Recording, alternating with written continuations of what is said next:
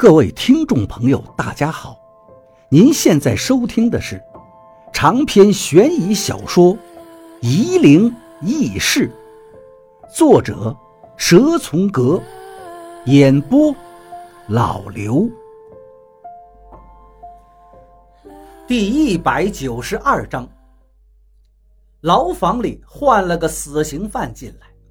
死刑犯在睡觉的时候。楚大在他耳边轻轻的蛊惑，死刑犯站了起来，走到床边，廖锁的声音在黑夜里清晰可闻。那个死刑犯轻轻地把头伸到另一个犯人的喉咙处，其他的几个犯人又开始蜷缩起来，他们都没睡，包括那个喉咙暴露在死刑犯嘴前的犯人也没睡，可是他不能动。眼睁睁地看着死刑犯咬开自己的喉管，一声不吭地死掉了。死刑犯在被枪决的时候，第一枪打在后心，没有死。法警在他的后脑补了一枪，死刑犯竟然站起来了，脸上因为子弹的冲击已经没有了五官，脸庞的地方是个巨大的血窟窿。法警惊呆了，观看的群众尖叫飞奔跑开。一个武警沉着地对准死刑犯的心脏开了一枪。《牡丹亭》的唱腔缠绵婉转、柔曼幽怨，在刑场上久久不散。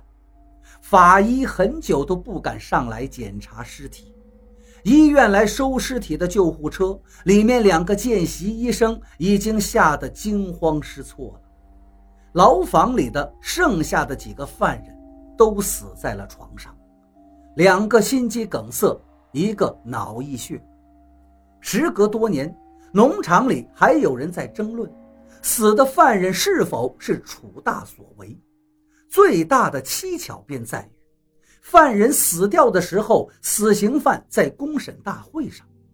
那个牢房到现在隔三差五的死犯人，狱警不得已把牢房给空了出来。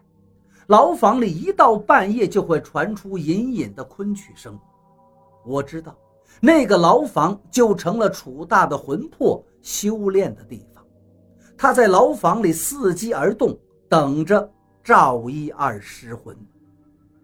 楚大被我治了一次，好像就没有再现身了。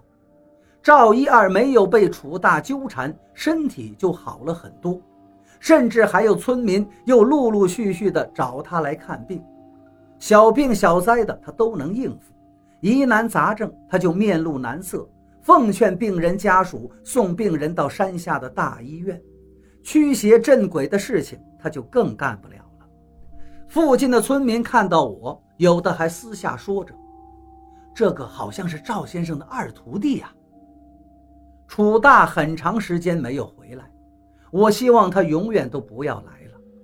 时间长了，看见赵一二一直没有再发生什么怪异的表现，我想楚大也许已经回到他该去的地方了吧。再过了一段时间，我很想渐渐地把楚大忘记，仿佛他从来没有出现过。我现在就守着赵一二，等着王八回来，然后下山回到宜昌去过我该过的生活，送牛奶也罢，当保安也罢，无论怎样，那才是属于我的生活呀。是的，我就是这么打算的。我早就不用金炫子那个破旧的收音机了，看了金炫子给我留下的曲谱，开始看得很不明白。但渐渐就看得懂了，那个曲谱除了最开始我看的是开指，后面还有正声、乱声、后续几个部分，每个阶段都有曲调的起伏变化。我不懂音律，但我看得懂五行的深刻变化。当我看到正声的返魂第七的部分，我就知道我可以不需要收音机的帮助了。